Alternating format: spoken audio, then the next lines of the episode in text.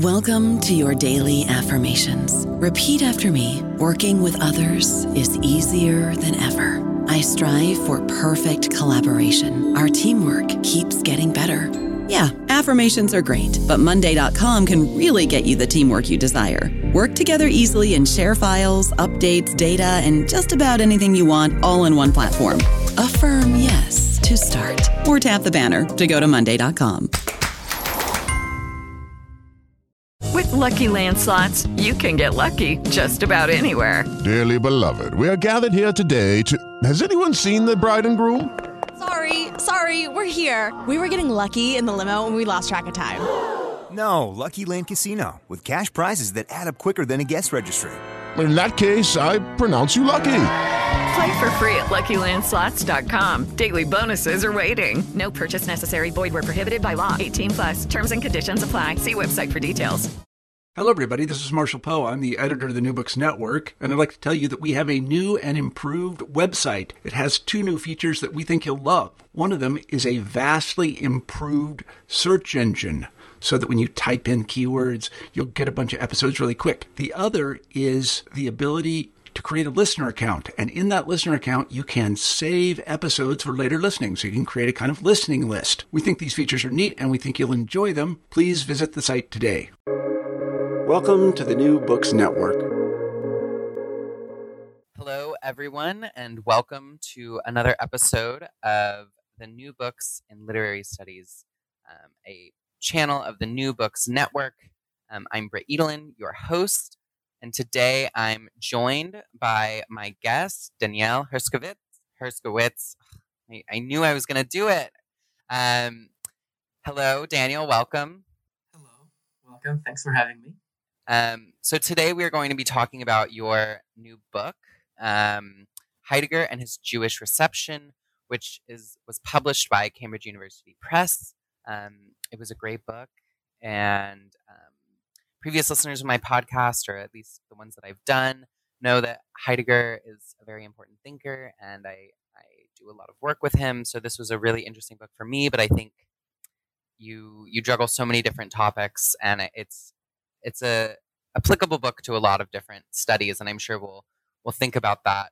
Um, but before we get into talking about the book, um, I can I want to give your little introduction. So um, you are a, a, career research fellow in Jewish studies at Wolfson College, the, the University of Oxford.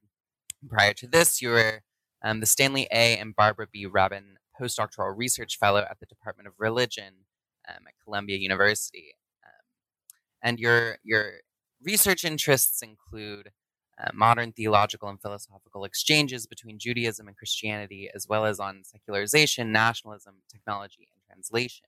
And these are all topics that are coming out in this book, and I, I hope that we can talk about a few of them, um, at least in our conversation. Um, but before we do, um, I, I'm going to start out with my first question, which is Can you give us a little introduction to yourself as well as how you came to writing this book. Yes, well, um, thank you for the introduction. Um, well, I have always been very interested in uh, questions of philosophy and religion and their intersection, um, mainly Judaism and Christianity, mainly of the modern pe- period, but but not only. Um, and well, just the the things that I was interested in uh, repeatedly led me to this philosopher, Martin Heidegger, who um, is, as you said, a, a very important philosopher, um, but also a very controversial one. And um, he's controversial for, for many different reasons, uh, but perhaps the main reason uh, that he's such a contested figure is that um, he he was a member of the Nazi Party uh, for 12 years, from 1933 till 1945. Um, and there's a sense in which the entire reception of his philosophy afterwards um, is is colored by this political affiliation. And there's just a tremendous amount of work written on his Nazism, the relationship between his Nazism and his philosophy. Um, and and that actually was not the the topic that was most interesting to me. So when I was constantly led to Heidegger, um, and when I would uh, approach Heidegger and think of what you know what Jewish reception of Heidegger would look like, um, what what constantly um, I I discovered in my readings is that it will it would be a great mistake to think about Heidegger's reception, Heidegger's Jewish reception, only through the very minimal um, and limited lens of his political affiliation and his Nazism and the question of his anti Semitism. So um, that basically led me to think what if I look at this question of um, Heidegger's philosophy, Heidegger's Jewish reception, not from the perspective of what Heidegger might have thought about Jews, the question of his anti Semitism, the question of his Nazism, but rather from the other from the other side, as it were, and what Jews or Jewish thinkers thought of Heidegger and his philosophy. And this really just opened up this, this huge world, um, an endless amount of texts and perspectives and thinkers that could have been addressed under this, um, you know, general uh, topic of interest. But um, but that's what ultimately led me to writing this book. The the the the thought that um, Heidegger is this fascinating thinker that could, you know, his thought could be taken to v- many different directions. And if you want to approach his thinking through the, the religious perspective, um, what that might look like if the religion you you take as the Jewish perspective. Mm-hmm. Thank you. Um, I think that's a really interesting introduction. Um, I so I've studied Heidegger a lot in a lot of different contexts. And one of the things people always ask me about when I say that Heidegger is, you know, one of the most important thinkers to me is it's always the question of the Nazi um, or the Nazism right. or the anti-Semitism.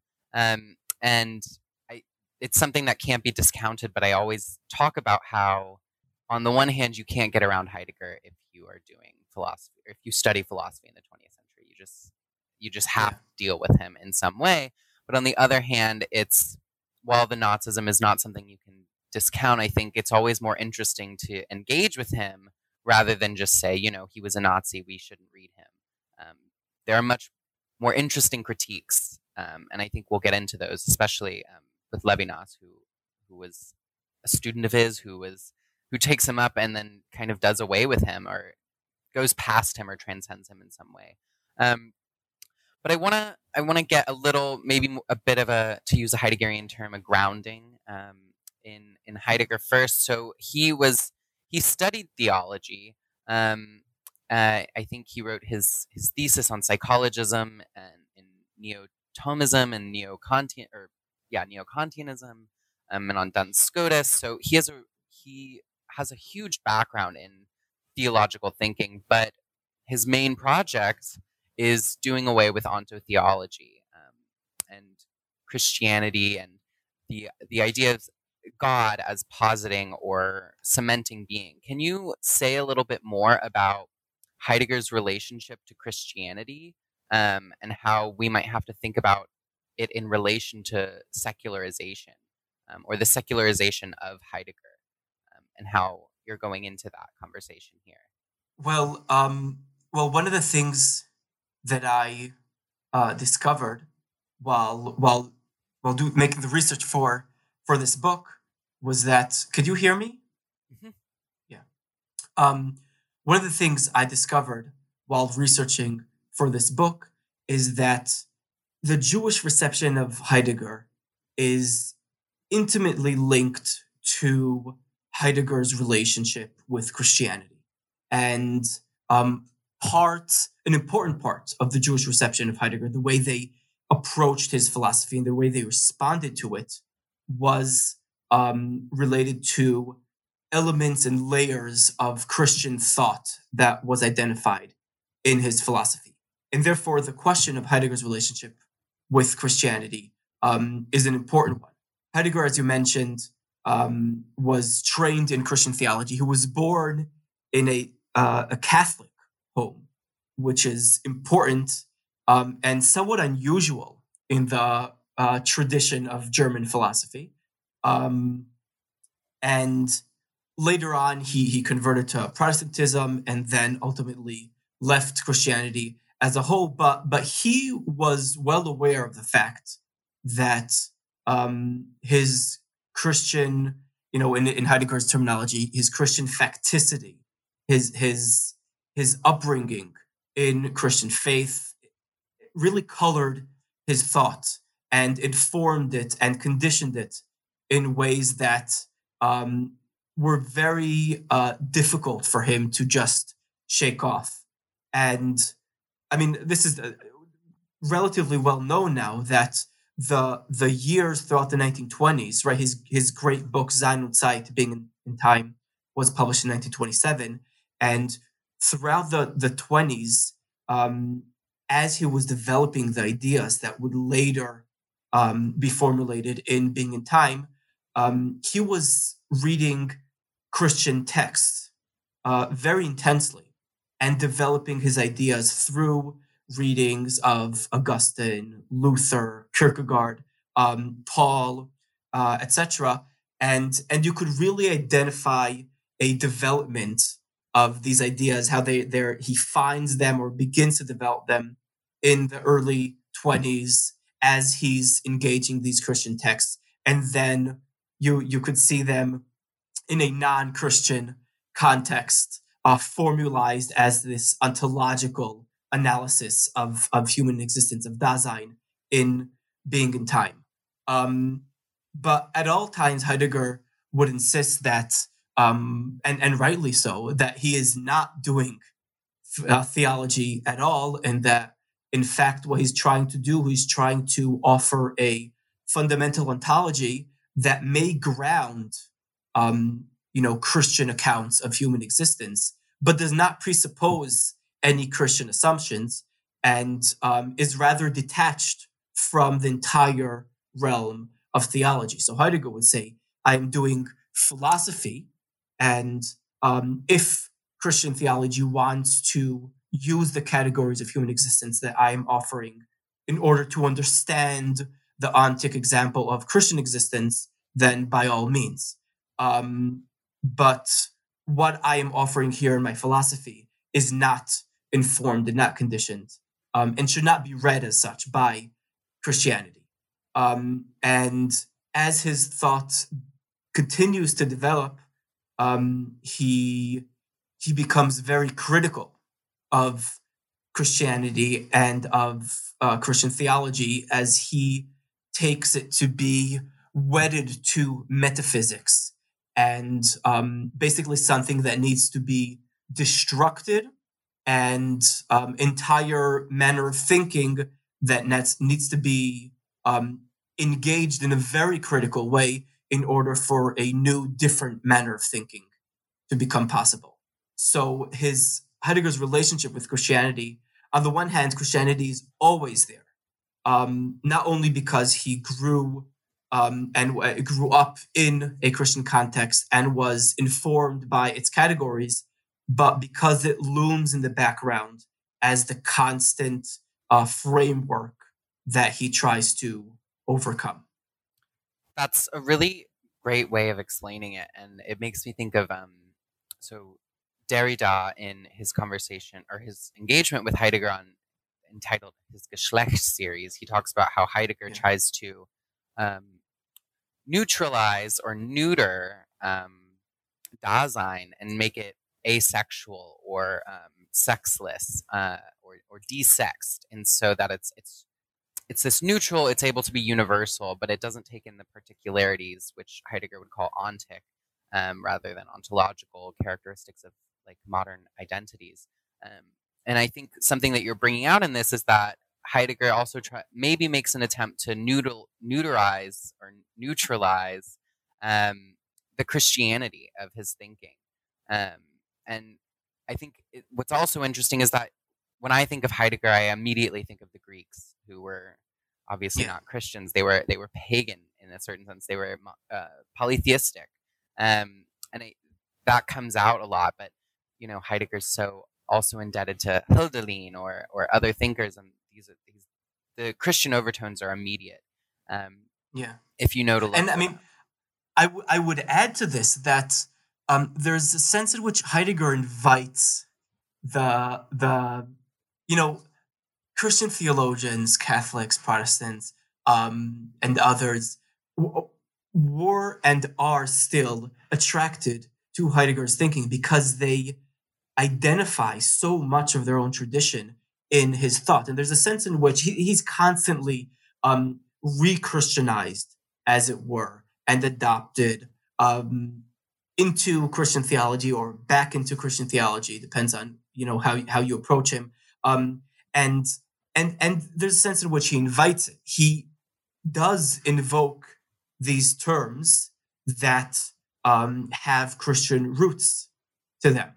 And I, I, read somewhere someone put it very nicely. Someone said that Heidegger um, offers a theological itch, but does not allow us to scratch it. Something like that. Um, and and he definitely does that, right? So in in Being in Time, where he offers this existential um, analytic of Dasein, uh, he he offers these categories that have um, strong theological resonances. He speaks of schuld, of guilt. He speaks of fallenness, um, and and and stuff like that. And later on, he'll speak of the gods and of the holy. Um, and I mean, it, throughout the 20th century, uh, there were a lot of readers of Heidegger who said, "Well, yeah, he he has this." Right? Adorno says he has a theological aura uh, to his philosophy, and um, Karl Löwith says that one of the reasons that Heidegger was so attractive to so many of um, his generation was that he offered this um, godless theology, um, where you know you could carry on uh, thinking about sacredness and experiencing the world as a site of holiness without having the the, the traditional Christian strings attached. Um, and this entire complicated relationship with Christianity, where he clearly rejects it and criticizes it, um, but also demonstrates um, some kind of debt to it, is is is a very um, is is part of the Jewish reception of his thought because they don't only these Jewish thinkers that I deal with in the book um, don't only focus on his philosophy, but um, in their reading of his philosophy, also constantly are aware of what they see as um, you know remnants of Christian layers to it. So through their engagement with his philosophy, they're reading him, but they're also engaging with um, with Christianity. So now moving into a, the more Jewish reception part of the book um, that's opened up in your first chapter.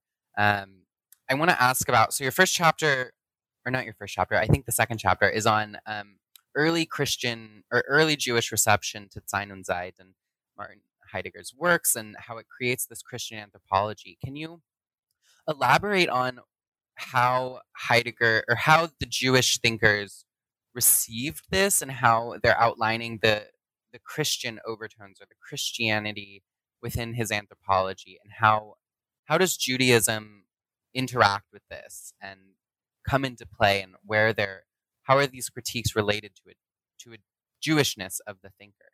Yeah. Um, well, I think the best way to to answer that question is maybe to offer um, a brief historical background of what was going on at the time um, I think that that could could be a good segue to understand um, why these thinkers are reading Heidegger the way they are, and what in his thought was you know bothering them in a sense. So so um, in the chapter that you're you're referring to, I focus on the, some of the early Jewish readings of of being in time. So we're talking about um, late 1920s, 1930s, um, approaches to Heidegger's being in time.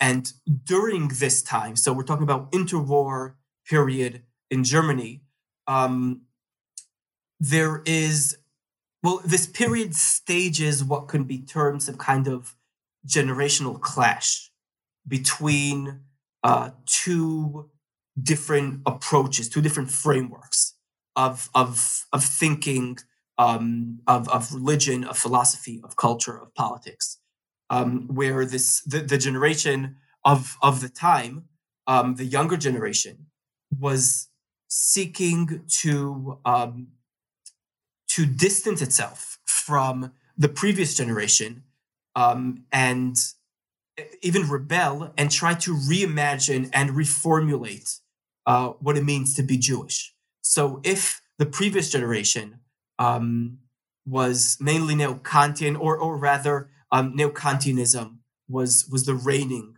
philosophical framework. Um, it was um, it, it, it, upheld uh, rationalism, and um, there was this this synthesis between Kantianism and Jewish and, and Judaism. Um, so this new generation tried to rethink what Jewishness is. So so the great figure of the previous generation was Hermann Cohen, who tried who offered this really impressive synthesis between um, what Judaism stands for, the ideas, the ideals of Judaism. And um, he was, you know, very uh, strongly informed by Kant, Kant's rationalism, Kant's ethics.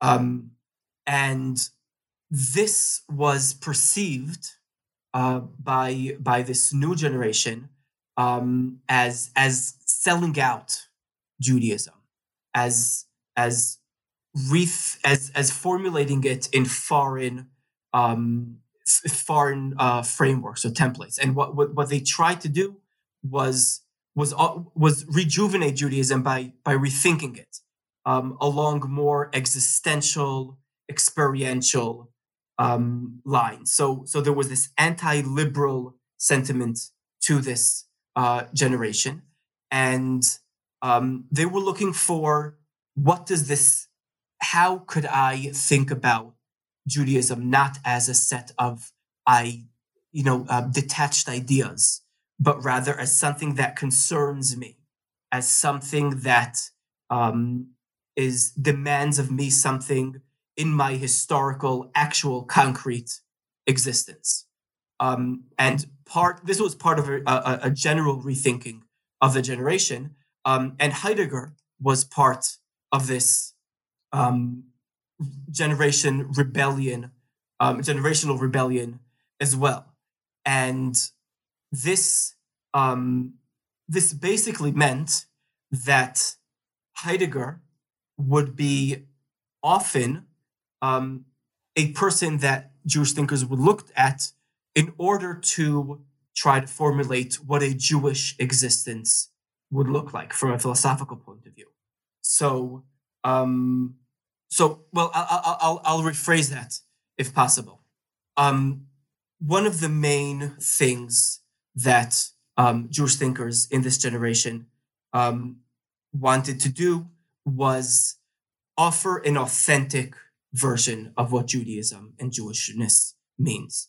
And they saw the previous generation's answer to be inauthentic. They found it too Christian, too liberal, too middle class, too detached of um, of their concrete actual historical existence, and they wanted a to well to formulate a version of Jewishness that was not detached, that was you know address their actual existence, and this was well a parallel um, dynamic was taking place in Christian theology at, to- at the time, and you know in just general philosophy.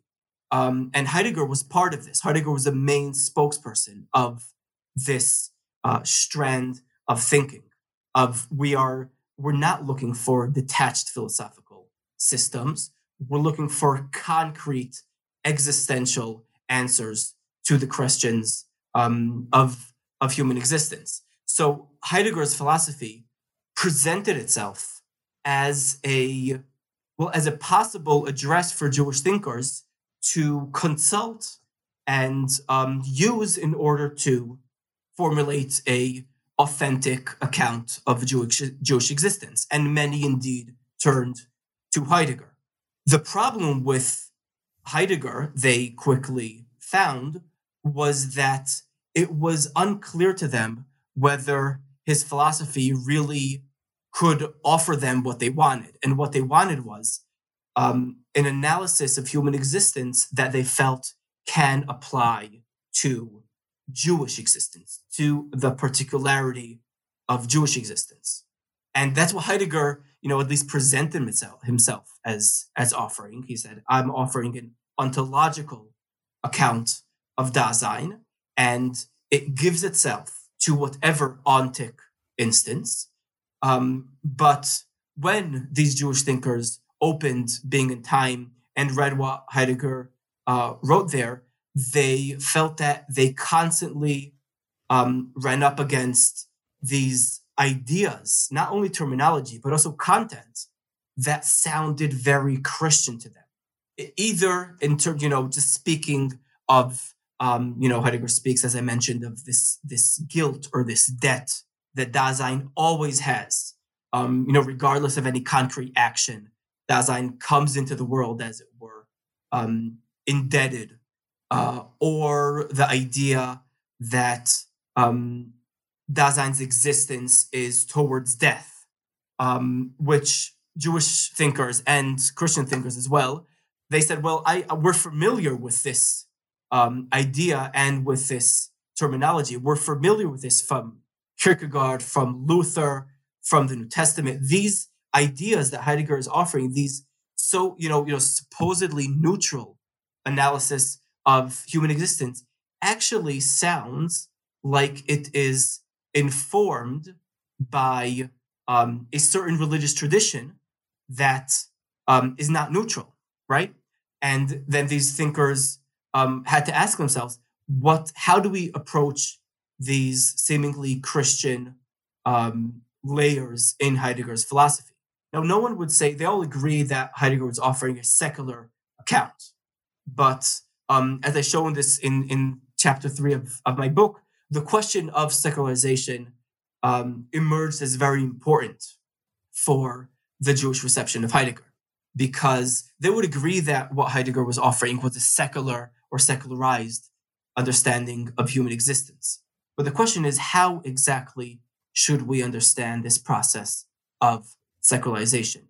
Should we understand it as simply a reduction of whatever past theological layers were there, and therefore perhaps the origin of these ideas and this co- these con- this content um, can find you know the origin is in Christian tradition, but in its um, manifestation in Heidegger, in, in, in, its application in Heidegger's analysis of Dasein, these layers no longer play any role, and it's simply a secular account. And for them, that would be enough for it to be able to be reappropriated and used for Jewish existence? Or should we understand secularization as a process in which um, the, the theological charge of these uh, terms is, is negated, but still something is, you know, something remains.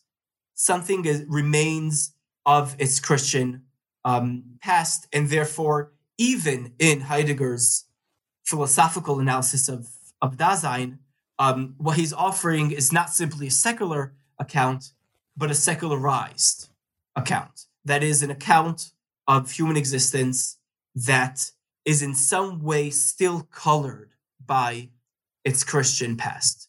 And for many Jewish thinkers, that meant that insofar as Heidegger's philosophy is conditioned by Christianity, it cannot really be used um, appropriately to offer an understanding of Jewish existence. And what I show in this chapter is basically a, a, a host, a, long list of thinkers who who targeted and, and mentioned these um, examples of Christian sounding terms or ideas that sound like they um, you know that they are rooted in Christian tradition. Say, wait a second, this Heidegger's analysis of death, Heidegger's analysis of Dasein's fallenness.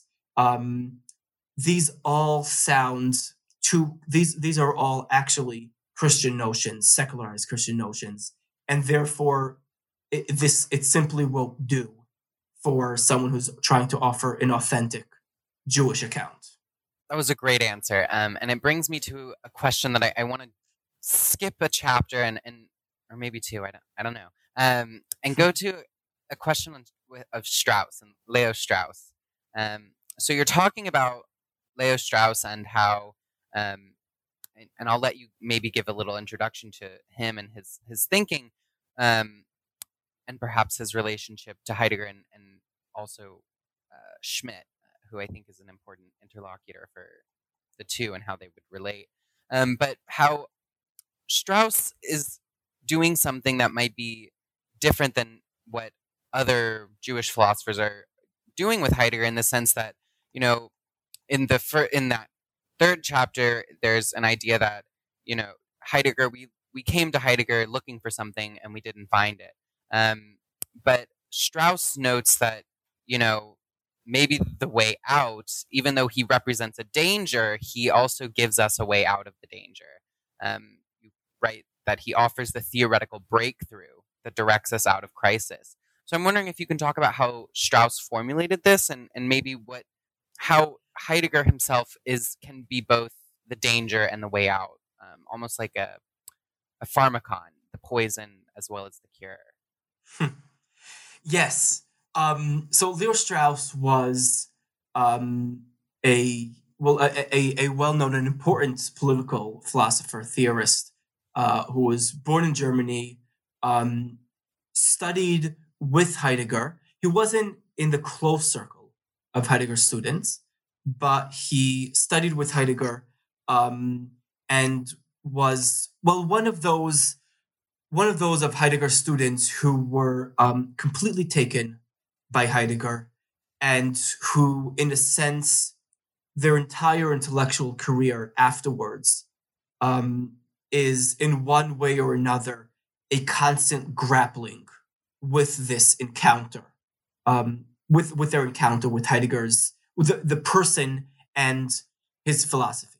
Um, Strauss, like a number of, of Heidegger's other students, was um, completely shattered by Heidegger um, in 1933, where Heidegger joined the Nazi Party um, and tried to rethink his approach to Heidegger in light of the fact that he believed that Heidegger's philosophy and politics were closely intertwined. So um, Strauss Strauss has this great quote where he says something along the lines of um, only a great thinker or, or, only a great philosopher could help us in our um, con- in our present uh, uh, predicament but but the only problem is that the only great thinker we have is Heidegger. And Heidegger for Strauss represented the great crisis of thought. So that was the, the, the, the bind that Strauss identified in the contemporary moment in modern philosophy as a whole. That modern philosophy needs a great thinker, but the problem is the only great thinker, one of the only great thinkers um, modern philosophy has to offer is the most problematic one, is the one who embodies the great crises of the time, which he saw as um, historicism and nihilism. Now, Strauss, Strauss's project, um, you know, in a nutshell, um, was an attempt to uh, revive his understanding of political philosophy, which was basically to be able to approach or rethink or ask the question again, the question of the the great life, the question of of um, how one what is the good, how how should we live, um, and this Strauss believed cannot be asked anymore in the context of modern philosophy, because modern philosophy believes that it has answered conclusively all the important questions of philosophy and therefore could progress. It could move on to answer different questions. Um, this he believed was connected to the historicist framework, the, the, the idea that um, that specific truths are relevant to specific historical um, uh, backgrounds and periods, and that there isn't some kind of enduring natural truth that um, would correlate to eternal questions that are constantly asked and constantly stay open. And Strauss wanted to step outside or overcome what he believed was this this crisis of thought. Um, and he also believed that insofar as we have this historicist uh, mind frame, um, we can't reach truth. Truth is relativized, and therefore um, you can't really establish a, a a a stable ethics because you don't have um, you, you have resort to a foundation to truth actually, and therefore he has this um, rather uh, immediate connection between his, between historicism, relativism, and nihilism, and that works very well with him um, in his analysis of Heidegger. He reads Heidegger as this radical historicist. That is, he claims that Heidegger believes that um, being reveals itself differently in different epochs in different times, and therefore there is no eternal truth. There is only historicized um, revelations of being, and therefore Heidegger relativizes truth. Heidegger is a nihilist. He doesn't really actually believe his truth is relativized to historical periods. Um, and the fact that Heidegger joined the Nazi Party uh, demonstrates the fact that he's a nihilist. But um, instead of simply, you know, um, rejecting Heidegger and just saying he is a nihilist, he is the worst uh, thinker that we could possibly engage with, and just do away with him, um, Strauss actually found in Heidegger um, the a philosophical framework that can gesture or signal towards the possibility of overcoming it. So um, Strauss has this image that he he offers in a bunch of different places, um, where it says, you know, the the the Platonic cave is is the state of philosophy, right? Philosophy tries to transition from opinion to knowledge, and that's a very difficult thing. Philosophy is difficult, but modern philosophy makes this difficult task even more difficult because of historicism. It basically doesn't allow itself to move from opinion to knowledge because it doesn't accept the possibility of, of, of knowledge, which Strauss understands as, you know, enduring truths. Um, and therefore, modern philosophy is the second cave under the first cave of Plato. So only to begin or to begin anew the, the taxing um, job of philosophy, we have to climb out of the second cave and into the first cave. Now, for Strauss, Heidegger was the quintessential, you know, thinker who, um, you know, carved the second cave because he was this radical historicist.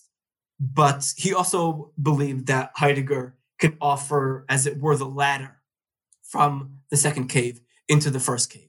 And the reason for that is that Heidegger um, offered a critique of modern of, of metaphysics as a whole, and Heidegger believed that um, a a new approach, a more attuned approach to being, can be achieved if we, in some way, reapproach um, Greek thought and identify in Greek thought and pre-Socratic thought a pristine moment of thinking before the emergence of metaphysics and engaging with this, critically engaging with this um, moment of thought could offer a, a constructive resource for thinking forward um, and overcoming metaphysics in this way.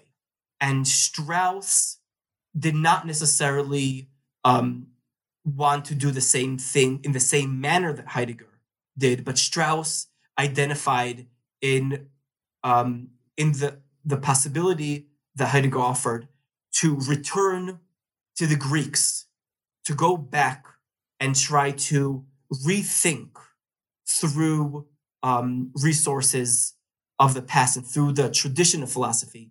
Strauss found that to be a, a very constructive way of, of going forward as well. So there's a, in a sense, there's a sense in which um, Strauss parallels Heidegger in his critique of modern philosophy, that this cannot go on further. We have to rethink philosophy. Um, he parallels Heidegger in the sense that he thinks that returning is, in some sense, um, a way forward. And he also identifies um, Greek uh, Greek philosophy, ancient Greece, as as a possible way, a possible um, resource for thinking. But unlike Heidegger, Strauss believes that it's Athens and Jerusalem that are in this constant confrontation. So there's two different ways of uh, answering the the great question, the great philosophical question, the great question of political philosophy of what is the great life. There's Athens, which he believes, um, you know, represented in, in, in, Greek philosophy and and philosophy, which is unaided reason and um, and thinking philosophically, and Jerusalem, which for Strauss represents um, revelation and um, modern, um, not modern, um, Jewish monotheism, um, and reviving this confrontation was what Strauss thought philosophy needed most. So, you know, this is a long way of answering your question.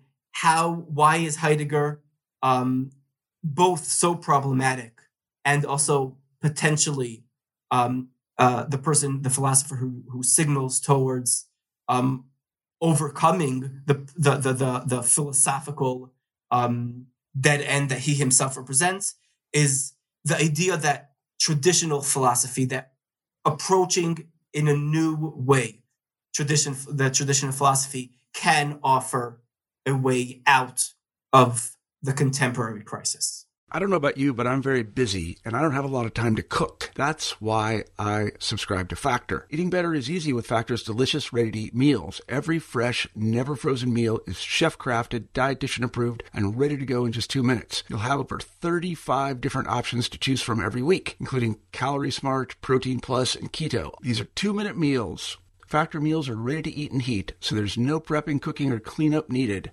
They're flexible for your schedule. Get as much or as little as you need by choosing your meals every week. Factor is the perfect solution if you're looking for fast, premium options with no cooking required. Sign up and save. We've done the math, and this is important. Factor is less expensive than takeout, and every meal is dietitian approved to be nutritious and delicious. Head to factormeals.com slash NBN50 and use code NBN50 to get 50% off. That's code NBN50 at factormeals.com slash NBN50 to get 50% off.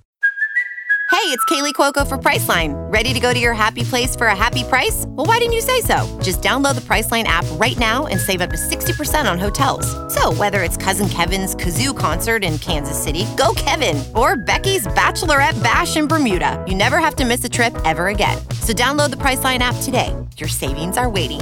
Go to your happy place for a happy price.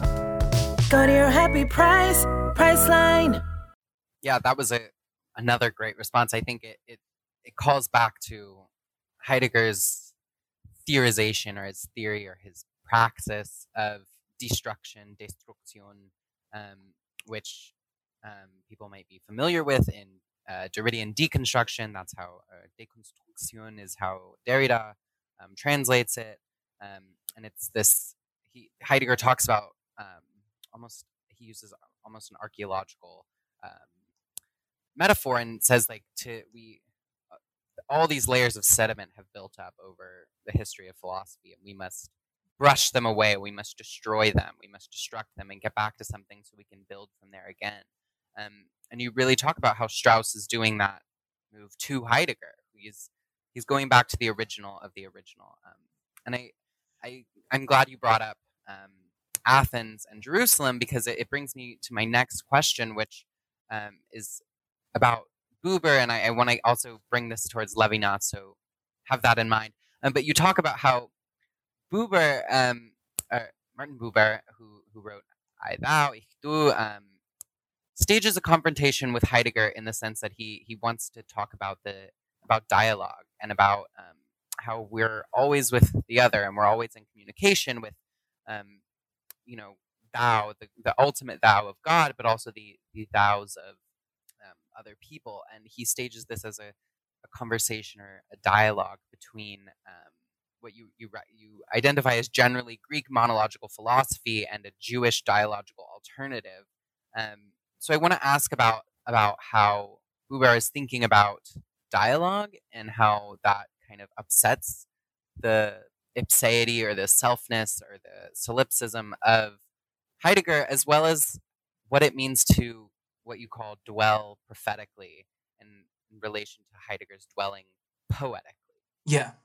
So so throughout the book I show that this paradigm of Athens and Jerusalem um, is is is a thread that runs um, in, in a lot of these Jewish engagements with Heidegger, not only Strauss. So Strauss is, you know, trademarked um, this idea of Athens and, and Jerusalem, but but it's it's a general, it's a formal paradigm. So basically, anyone could insert whatever content they want into what Greek is and what um, you know Jewish is, or what or what Athens is, what Jerusalem is, whether or not Jerusalem includes Judaism and Christianity, or only Judaism. Does Christian is Christianity um, Athens? Is it you know somewhere in the middle? So that's part of part of the engagement with Heidegger is um, implicitly also offering a construction of Athens and Jerusalem vis-a-vis philosophy and secularism, and vis-a-vis Christianity and where Judaism, as these thinkers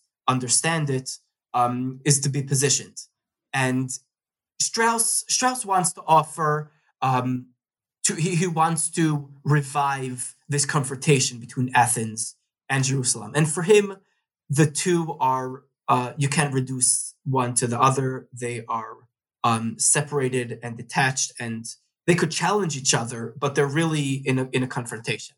Um, Strauss saw himself, I think it's fair to say, as a citizen of Athens, as it were, but he saw that Jerusalem constitutes a, a constant challenge and threat to the Athens way of thinking, as it were. And that's where thoughts, um, that's, that's the fuel for philosophy, constantly having to deal with the challenge of, of Jerusalem. Um, Buber has a different understanding of, of this Athens and Jerusalem. Um, Buber perceives himself as channeling this Jewish insight, or rather, an insight that he finds um, has been articulated in uh, Jewish history in its in its most um, in, in its most pristine or best form, um, and it's what he called the, the dialogical principle. Um, and and Buber's version of Jewish history. Um, so for him, Jesus is is an important milestone in Jewish history, um, a, a, manifestation, a really an embodiment of this dialogical principle. And Buber follows a long line of Jewish thinkers who appropriate um, Jesus as as a model Jew, um, and and this is part of his reading of of Jewish history and of his the the the dialogical um, impulse animating it. And for Buber, the, the idea is um, that what is most meaningful uh, happens in between. Um, encounters, our, our, our, our existence in the world um, is, is an interaction. It's an encounter with things that are not us.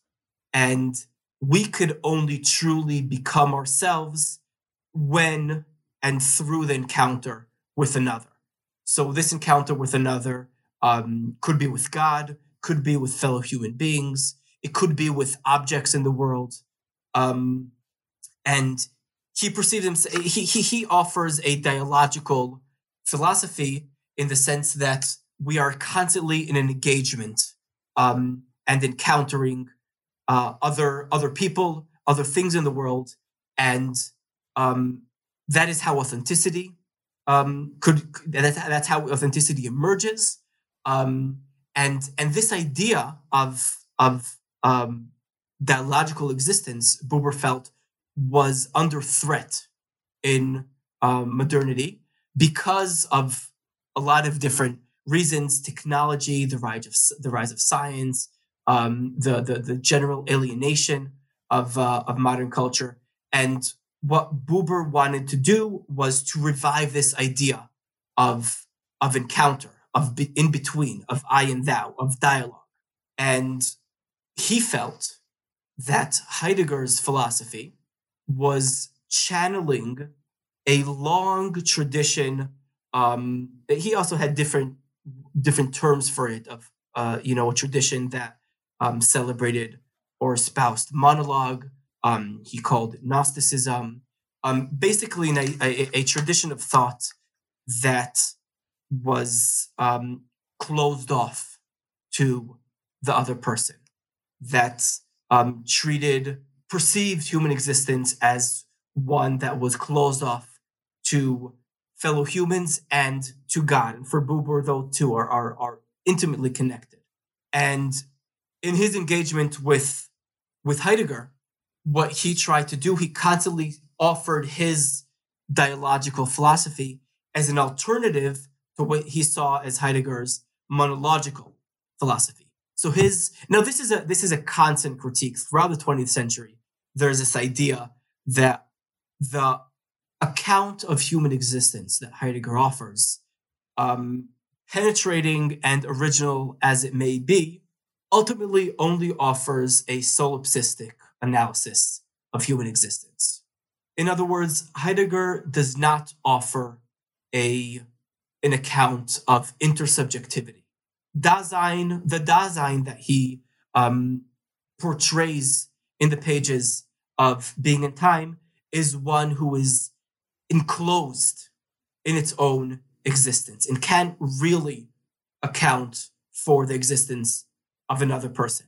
Um, now, this is something that this is a critique that from the very beginning. So, Karl Löwith wrote his Habilitation in 1928. Okay, so a year after um, Being and Time was published, where Löwith uh, tries to develop this idea of miteinander sein, so being with another, um, as some kind of corrective to Heidegger's idea of mitsein, this, this idea that um, we are always already with other people and our world is always a share wor- shared world and always determined by the existence of other people.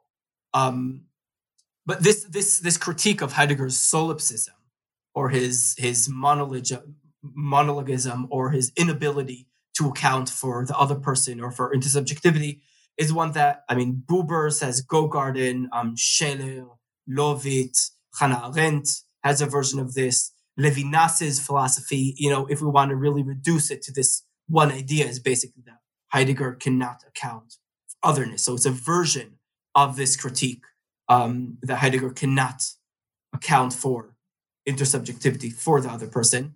Um, and again, there's an ethical layer to this that his his endorsement of Nazism reflects the fact that Heidegger cannot establish Heidegger's philosophy and also Heidegger, the person, the philosopher, cannot establish a robust ethics. Um, so, so what Buber constantly does is read Heidegger as offering a philosophy of monologue, a philosophy of um, a a human being who is closed up onto itself and cannot uh, encounter, cannot really meet other people, and cannot really meet God.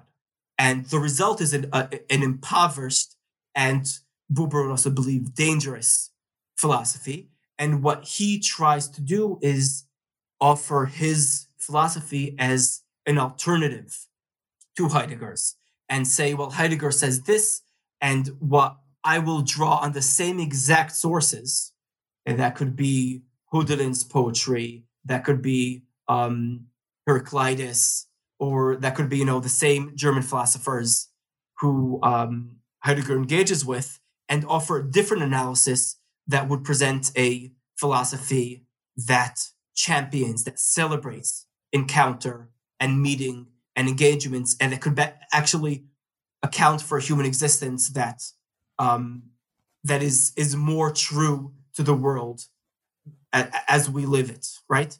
Um, and Buber believes that he's channeling that this is Jewish thought. This is prophetic thinking. The prophets are the the the exemplar for for Buber of of dialogical existence.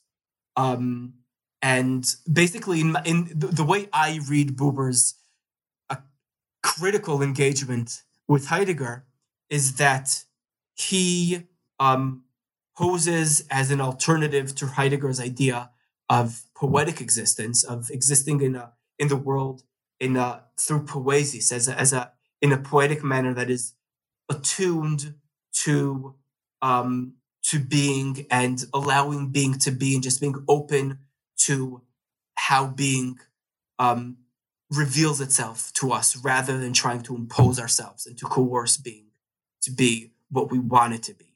Um, and in that way to discover um, the world as a site of holiness and of sacredness. And Heidegger calls this um, the return of the gods. Um, and Buber would share that impulse. Buber would say, um, yes, we need to recover and reattune ourselves to the world in a way that will allow us to reveal its sacredness and its holiness. Um, but that cannot be done through Heidegger's philosophy. That could only be done through my philosophy, um, which takes as its source and as its cue, uh, you know, Jewish tradition, uh, this dialogical principle that Heidegger, that Buber finds in the biblical Hebrew prophets. So you bring up something. I mean, you're bringing up a lot of really interesting points, and I think something that I want to get to is a discussion of, of Levinas in, in a certain way. And um, so Levinas, you quote him at the beginning of the book, um, saying that Heidegger is maybe the most important um, thinker or philosopher of certainly the century, maybe of the millennia. Um, and I think that's something that we've been grappling with this whole conversation throughout your whole book. I think also as like a philosophical community of readers. Um, but Levinas does something radically different, and I'd love to hear you talk more about it in the sense that what he's doing is he's putting ethics first. Um, he's putting it's or ethics as our before ontology, and that's very obviously a critique of Heidegger. Um, and I'm wondering, just can you talk about how um, Levinas is critiquing Heidegger um, at the same time he can think of him as you know the, the great philosopher, um, and how this is related to a Jewish reception um, specifically. Yes. Um, so Levinas, as you said, um, was it's it, it's actually pretty remarkable to read one philosopher to read what Levinas writes about Heidegger.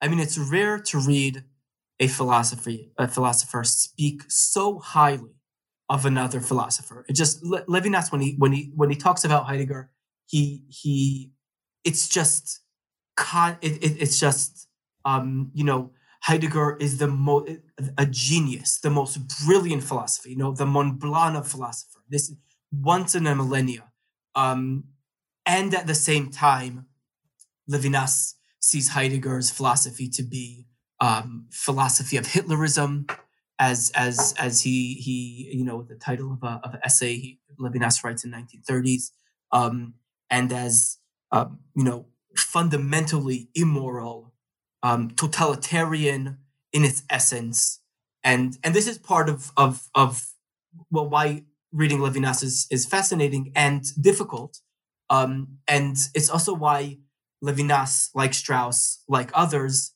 was grappling with Heidegger um, throughout his entire life. So Levinas as well was a Jewish student of of uh, of Heidegger, and he too formulated his philosophy um, with Heidegger, through Heidegger, and against Heidegger. Um, his main critique was that Heidegger's philosophy um, is basically fixated on being. It's focused on ontology, and in Levinas's understanding, ontolo- everything else in Heidegger's world derives from the approach to being.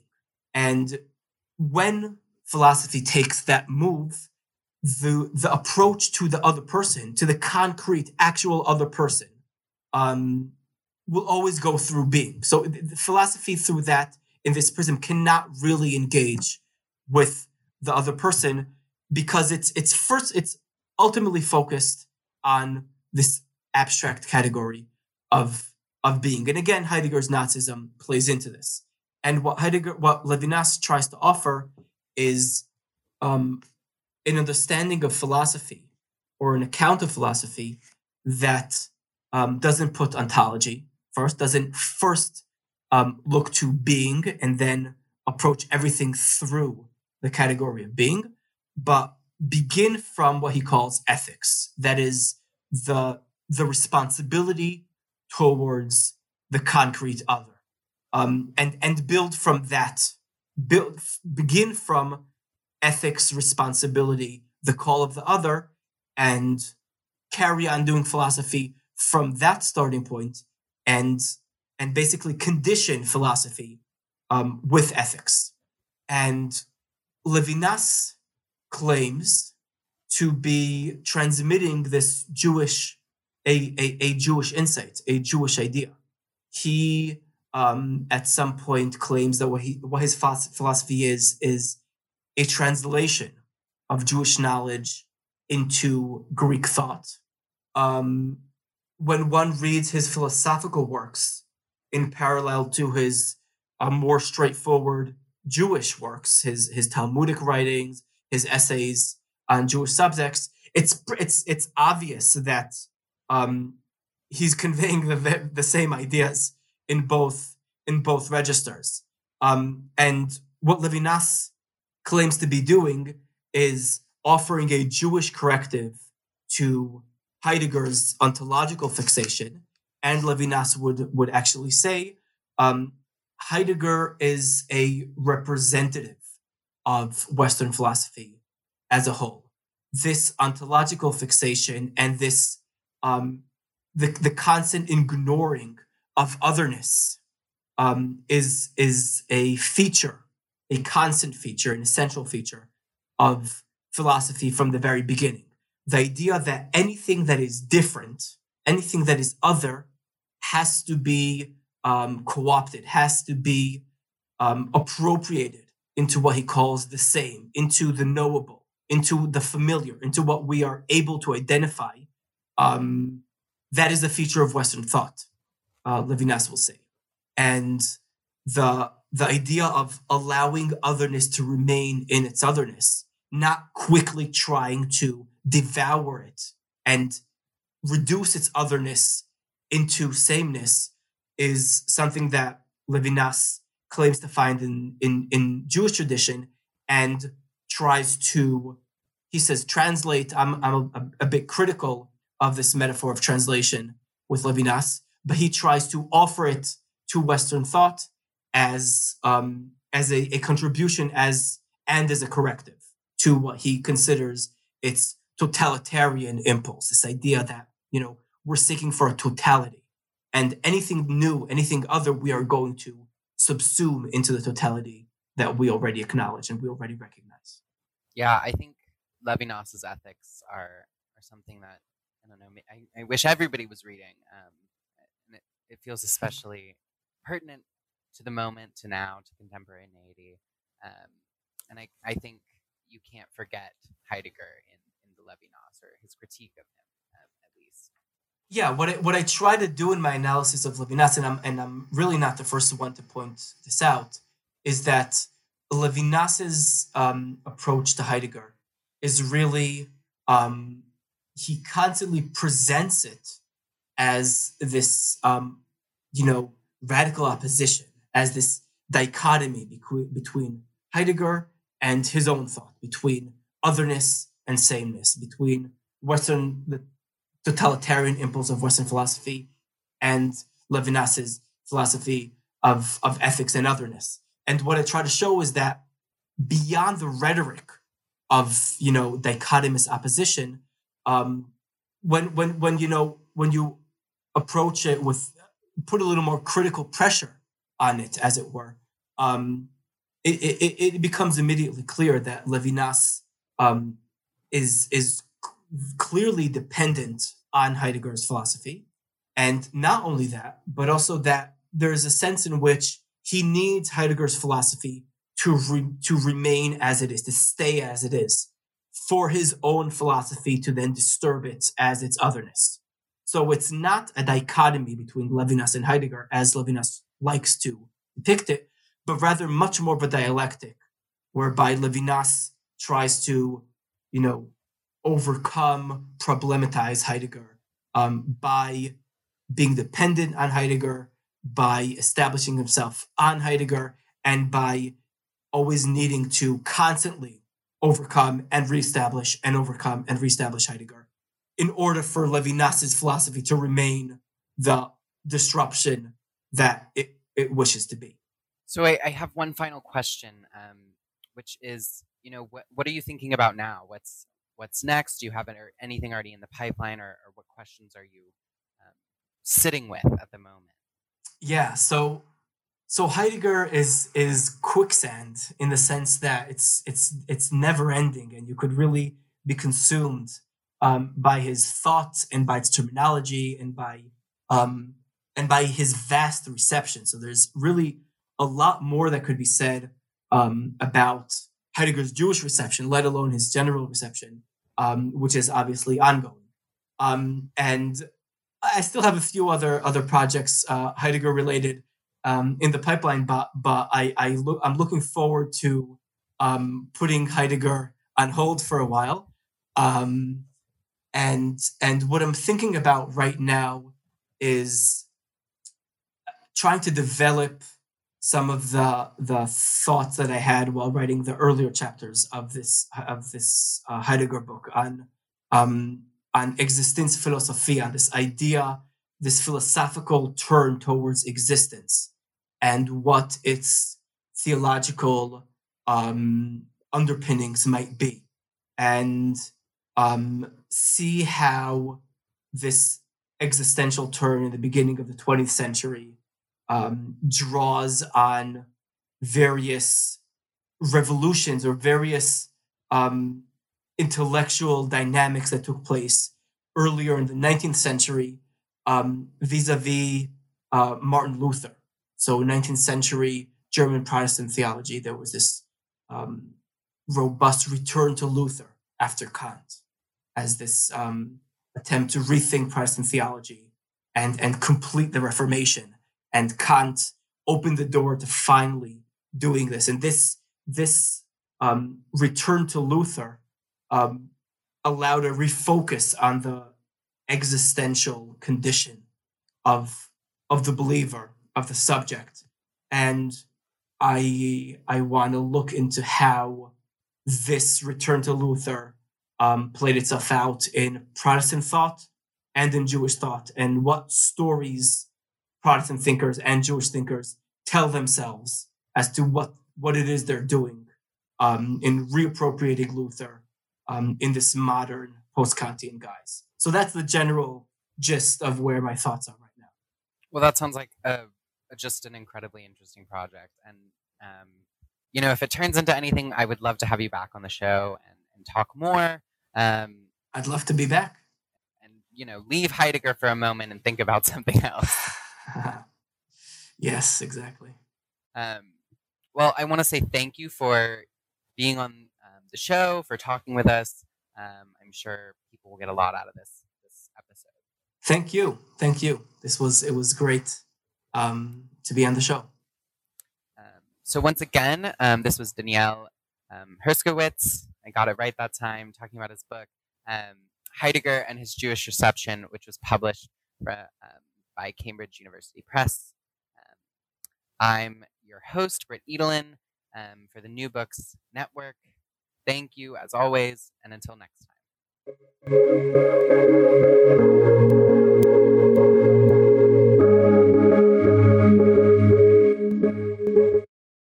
With LuckyLand Slots, you can get lucky just about anywhere. Dearly beloved, we are gathered here today to. Has anyone seen the bride and groom? Sorry, sorry, we're here. We were getting lucky in the limo and we lost track of time. No, Lucky Land Casino, with cash prizes that add up quicker than a guest registry. In that case, I pronounce you lucky.